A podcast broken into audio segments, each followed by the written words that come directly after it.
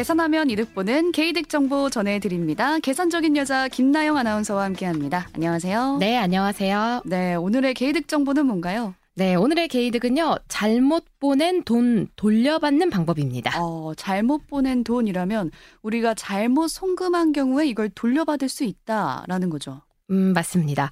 요즘 스마트폰으로 인터넷 뱅킹 많이 하시죠? 음. 이때 계좌번호 잘못 입력해서 M1 사람한테 엉뚱하게 돈을 보내는 실수를 네. 할수 있습니다. 네, 아직까지 잘못 보낸 적은 없지만 잘못 보낼 뻔한 적이 정말 많거든요. 아. 그러니까 다행히 송금 직전에 알아차려서 돈이 가진 않았지만 언젠가는 벌어질 수도 있겠다라고 생각하고 있는데 다들 그러실 것 같아요. 네, 이게 사실 까딱하면요, 엉뚱한 사람한테 돈을 보낼 수가 있습니다. 음. 그리고요, 어, 사람뿐만 아니라 금액을 잘못 입력할 수도 있어요. 저- 아마 경험하신 분들은 아 맞아 맞아 나 그랬어 하실 음. 텐데 이 지난주에 제가 진짜로 겪은 일인데요.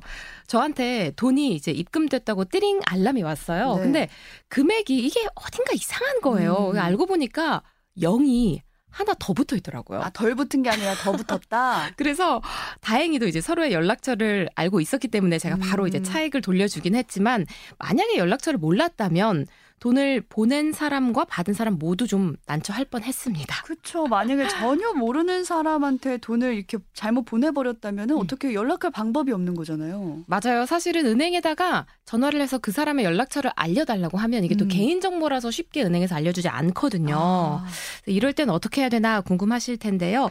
어, 돈을 잘못 송금했다. 자, 이렇게 상황이 벌어졌다 하면 음. 가장 먼저 하셔야 할 일은요. 돈을 보낸 그 은행에다가 반환 신청이란 걸 하시면 됩니다. 음, 은행에. 네, 그러면 은행이 저 대신에 돈을 받아서 돌려주죠. 그런데 여기서 끝나면 깔끔한데 그렇죠. 여러 가지 이유로 이게 좀 불가능한 경우가 있습니다. 왜요? 어, 돈을 받은 사람이 아예 은행 연락도 안 받는다거나 아, 네, 혹은 아, 나는 이거 돌려줄 수 없다. 이렇게 나올 수가 있어요. 그러면은 그냥 이렇게 포기해야 되는 건가 싶은 게 뭐 10만 원 정도면 포기할 수 있겠어요. 근데 큰 돈일 수도 있잖아요. 그렇죠. 많은 분들이 이때 어, 여기서 끝이구나. 이렇게 포기를 하시는데 끝이 아닙니다. 네. 이 최후의 수단. 오늘의 주제인 예금보험공사의 차고 송금 반환 제도가 남아 있습니다. 차고 송금 반환 제도. 네. 어, 돈을 받은 사람으로부터 직접 돌려받지 못하고 그리고 은행을 통해서도 돌려받지 못한다면 마지막으로 최후의 수단 예금보험공사의 차고 송금 반환 청구를 신청하시면 됩니다. 음. 어, 그러면요, 예금보험공사는요, 금융회사뿐만 아니라 뭐 통신사, 행정안전부 등, 자, 모든 수단을 동원해서 돈 받은 사람의 연락처, 그리고 주소까지 확보를 합니다. 오. 어, 그리고 직접 저 대신에 연락을 해서 자진 반환하시죠. 이렇게 권유까지 대신해 줍니다. 오, 뭔가 생각만 해도 든든하고 고마운 마음이 드는데 그럼 그럼에도 나는 반납 안 하겠다 이렇게 버티면 어떻게 해야 되는 건가요?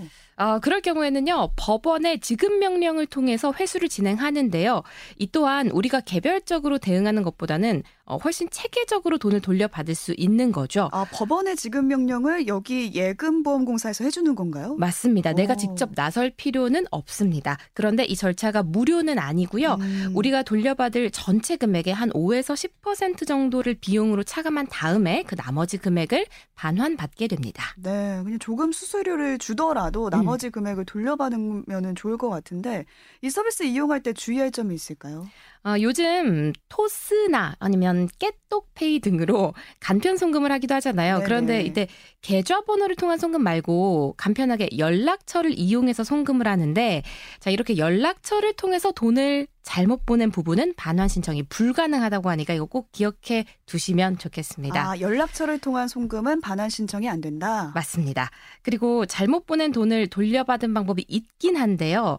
우선 계좌번호와 금액 그리고 수취인 등을 더 정확하게 확인해서 사실 이런 사고를 처음부터 예방하는 게 음. 최고의 개이득 같습니다. 네, 오늘의 개이득 정보는 잘못 보낸 돈 돌려받는 차고 송금 반환 제도였습니다. 계산적인 여자 김나영 아나운서와 함께했습니다. 고맙습니다. 네, 고맙습니다.